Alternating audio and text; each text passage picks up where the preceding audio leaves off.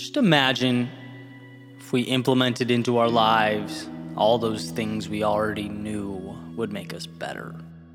Imagine if we became masters not just of knowing, but of transforming knowledge into motion.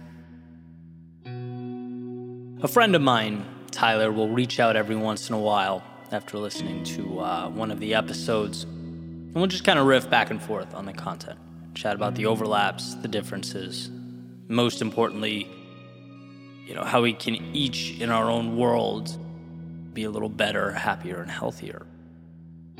Tyler recently built and sold a tech company and is now transitioning into a new chapter of his life. And in essence, starting over, which is something uh, I can in many ways relate to.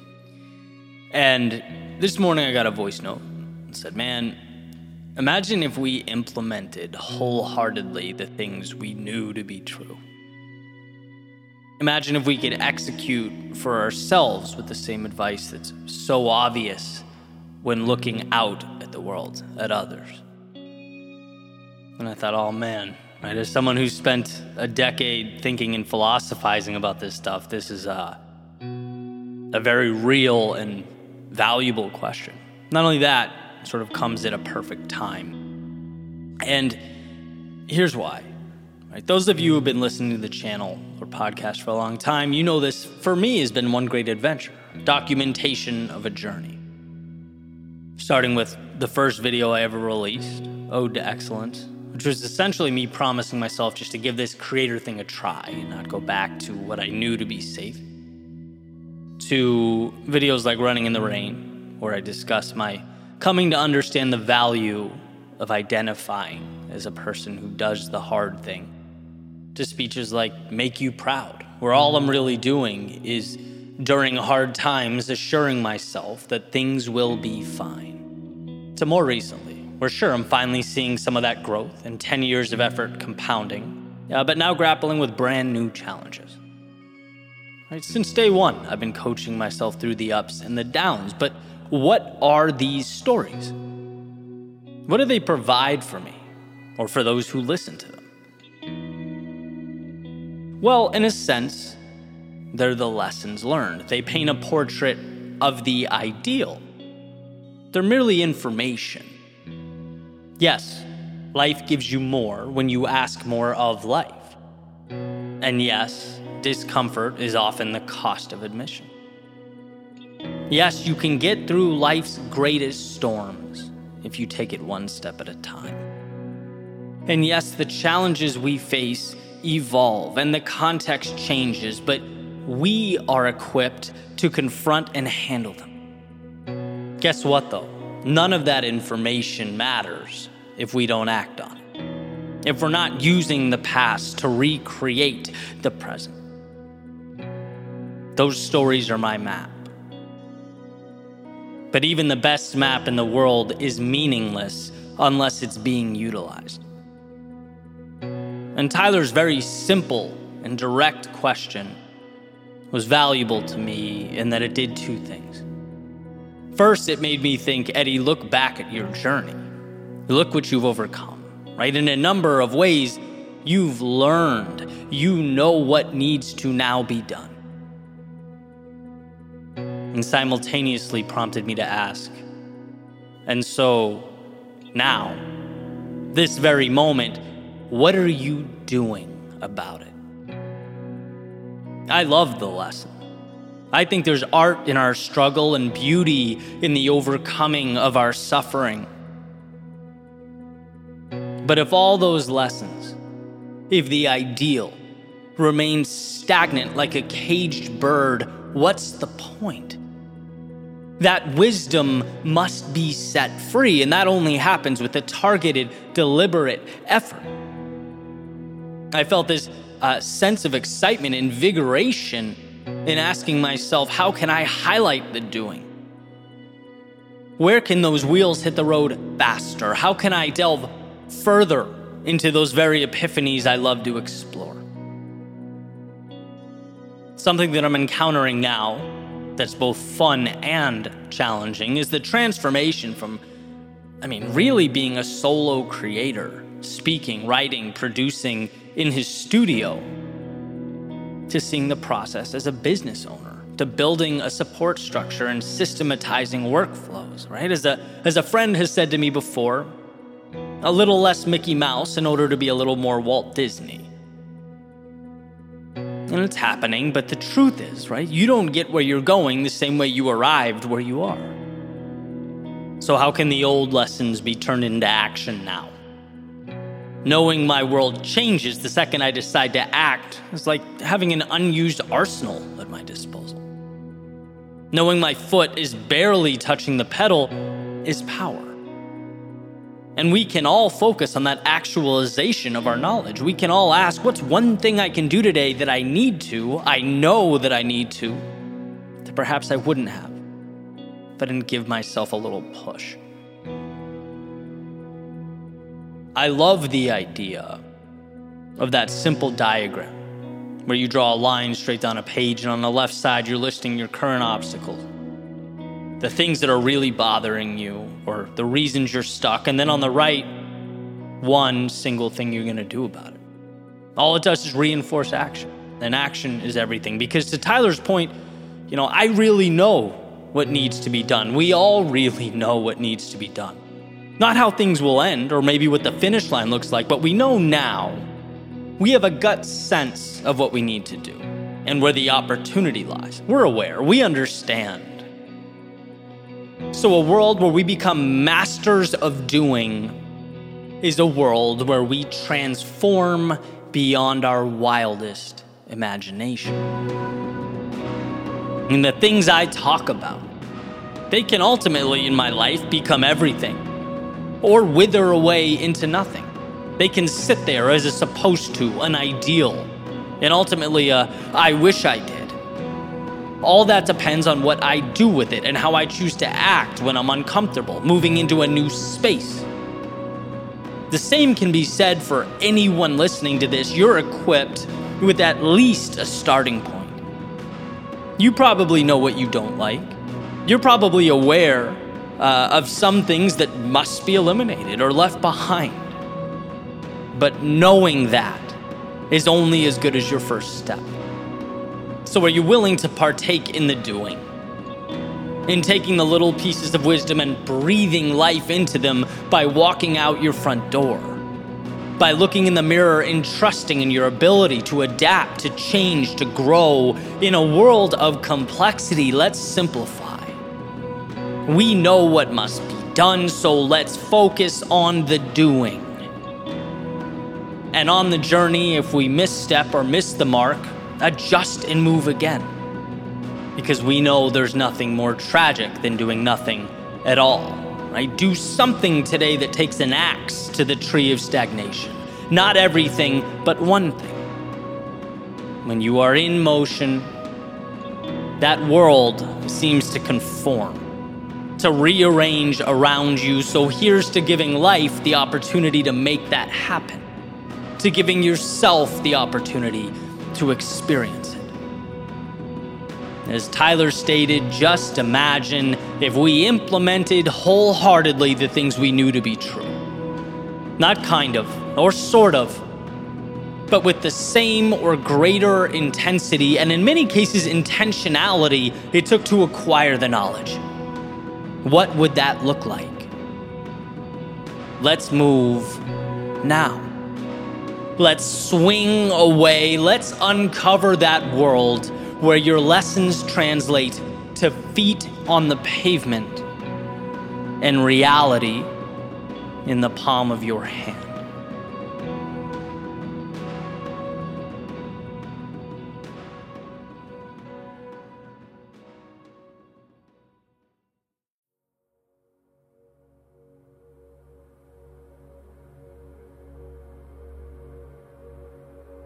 You can be your greatest fan and also your biggest critic. In fact, not only is it healthy, it's necessary to be there for yourself, celebrate that commitment to show up, but also to hold yourself accountable for growth. Because to be great is to know there's more in you, to understand that there's greatness waiting to be extracted from the miracle that is you. Here are two words. I want to take a look at both of them consistency and adaptation. Consistency first. Why? Because consistency gets you in the door. It's the cost of admission. Consistency is you showing up for yourself day in and day out, creating mastery and competence through repetition, manufacturing uh, a data set that will be used to guide your journey, taking a, a once stagnant idea and putting it into motion. Consistency is doing what you promised yourself you'd do when you said you'd do it. Why? Because that's who you are. You create goals and then conquer those goals. When your head hits the pillow at night, you may be tired, you may have struggled, you may have swung and missed, you may be wondering how things unfolded the way they did but you showed up. So celebrate that. Celebrate yourself. Be your biggest fan. Because the world can't take your will to step forward and cannot seize your consistency. Not without your permission. So, other than part one, let's call consistency the commitment to show up for you. Now, the second piece consistency's older brother, adaptation. See, that consistency, like we just talked about, it will get you in the door. It signs you up for the game, but it guarantees nothing. See where consistency puts that pen in your hand, paper in front of you, pat you on the back, where consistency gives you a chance to write your story. One's level of success or achievement relies on their ability to adapt. To do the thing that's so hard for people to do, look in the mirror and ask, How can I be better? I've been consistent for 30 days, sure here's what's right, here's what's wrong. Now it's time to adjust, to be critical, to understand that expecting more of the self does not in any way diminish the task at hand. It gives you room to expand into that next version of yourself in a way that simply showing up doesn't. Without a willingness to adapt, you get Einstein's definition of insanity, right? Doing the same thing repeatedly and expecting different results. You get day after day of wondering why this square peg won't just save us all the trouble and go into the round hole. Without a willingness to adapt, we move for the sake of moving and we work for the sake of working. But if we could find it within ourselves, to look at the data that's been acquired day after day and use it to help guide ourselves to that North Star, we'll find strength. To seek out the delta between where we are and where we want to be, that is power. But it calls for more than just showing up. It calls for looking around. It calls for observing and then adapting. So, yeah, your greatest fan and your greatest critic. Be there for you, but don't let yourself get away with good enough. Showing up is critical, it's powerful, but it's just the beginning. If your eyes stay open, if you're willing to both love yourself and improve yourself simultaneously, all the world becomes available to you. There are no mountains you can't climb or oceans you can't cross. And sure, the world will do what the world does. It will place challenges before you. But rather than those challenges being the reason you can't, rather than accepting those challenges as a permanent reality, they become nothing more than the next puzzle to be solved, the next little adaptation that's required of you. You show up, you self assess, you adjust, and carry right on towards that horizon again and again. So when you find yourself frustrated or up against that wall, remember you are building your ideal reality. Be proud of yourself for showing up, for being consistent. Because as dire as it might seem, you overcame a lot to get here. But also know that the challenge at hand is not an indictment of you or your goals, it's your chance to review the game plan and adjust. Your opportunity to do what so many fail to do, not shrink from the world, but adapt yourself to it, grow because of it. Today is your opportunity to take what the world gives you and build something new.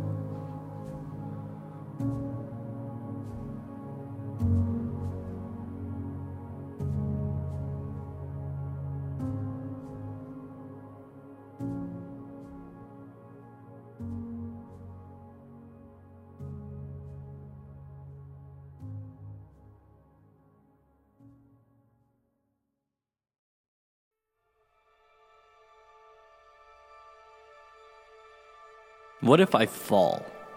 The man asks, looking nervously over the edge. Oh, but my friend, a voice responds back. What if you fly? A little quote heard not too long ago demonstrating our proclivity to maintain, to preserve, to protect, to move away altogether from the risk for fear that we might lose our grip on the status quo. Completely forgetting to think about what life could become if things worked out. Forgetting that life is a game of trade offs. And to fixate on never losing what you have means forfeiting the possibility. It is that simple. To stay is a refusal to go. We need to constantly reinforce the idea, the truth, that what we aren't doing is a decision. And while we place our energy and efforts on minimizing the falling and the failure, someone else is stepping into it. They're capitalizing on it. Falling again and again and again until they can fly. Because the danger is not in falling, it's in never taking to the sky. It's becoming only a fraction of the person you are capable of becoming with the required sacrifice and courage. It's an understanding that we're not wrong for initially thinking small, playing to not lose, thinking only to protect, protect, protect. That's how human beings arrive out of the factory, right? Stock. And you can thank millennia of evolution for that. You're not weak for being scared. You're not less than for shaking when you stand face to face with the adversity of life. Again, this is what being human is. But what we also possess is the ability to understand these uh, default limitations and transform them. To understand being scared of the world around us was incredibly valuable forever ago right? When we roamed around hunting and gathering, it made sense not to inquire further when there was a shaking in the bushes. It made sense not to rashly run into the cave. It made sense to fear deeply the prospect of being abandoned by your small tribe that was the only reassurance separating you from the vast unknown lurking in the darkness, the wilderness. But anyone listening to this today must also understand that these biological drivers are outdated. The lions in the bushes are no more. The caves are generally metaphorical, and one's quote unquote tribe should be carefully and methodically chosen, right? Civilization provides that cushion, and what a luxury. So when life pushes back, and it will, and you feel like you're on that ledge, you will want to turn back. Not because you're weak, but because you've forgotten that the voice in your head screaming in fear can't see the upside. It's blind to the possibility, it only sees downside. It only says, hey, this might bring about discomfort. There are things out there you don't know, foreign entities, possibly adversaries. Why would you even contemplate taking that leap? And that's where you step in and provide reassurance. Yeah, things could go wrong, but the wrong steps are one, usually reversible, and two, provide the wisdom that I need. It gives you a chance to inject into the conversation that if things go right, your life changes. That this could be the beginning. And that we don't live until the excitement about what life can become if things work out is greater than the fear of what life would regress into if they didn't. Without upside, there's no hope. Without hope, there is no purpose. And as Viktor Frankl has said, life is never made unbearable by circumstances, but only by lack of meaning and purpose. We're all operating within the same parameters, same playing field. But the difference is we have different soundtracks, interpretations, and narratives playing behind our eyes. He may see the world collapsing and spend the rest of his life mourning what is gone, while she may see the same devastation and bring herself to wonder well, what can I build in its place? What can arise from the wreckage? Same circumstance, different storyline, different result. I often uh, cringe when I hear mindset uh, misinterpreted as this magical thing that becomes reality the second you close your eyes and make a wish. Like the law of attraction, as far as I'm concerned, is not magic. I think this whole song and dance is much simpler than that. We act in accordance to, to the things we believe. And if you believe you're not good enough, if you believe you're not worthy, if you believe more is out of the question, what incentive do you have to change? None. It's much easier to default to hating the world when that's your perspective.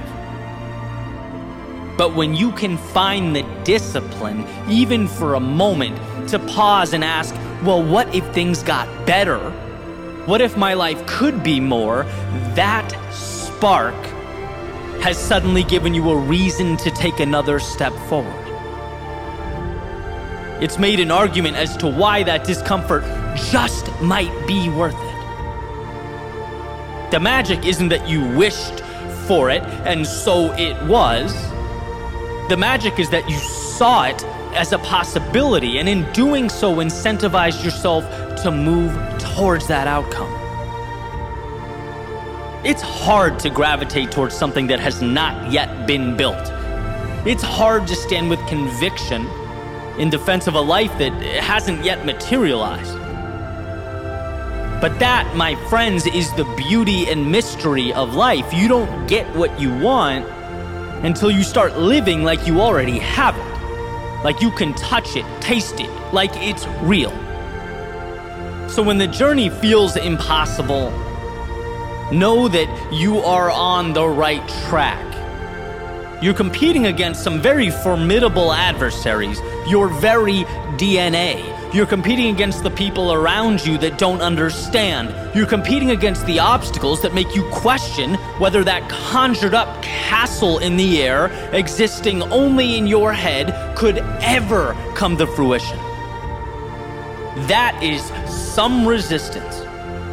But as you step forward into the haze, your single, solitary acts of courage will begin to tell a story, to take shape. The once make believe will become tangible. You'll see the pieces coming together, and you'll see yourself as the one capable of assembling them. An architect of sorts, a designer, one with courage and self belief. The truth is, you will never completely mitigate fear. That will be with you forever. It's par for the course. You just need to remember that the power of purpose, of meaning, the value of upside and opportunity is greater than that nagging voice of fear. It's not about closing your eyes to who you are or where you've been. There's beauty in all that. It's merely about opening them to all you can become.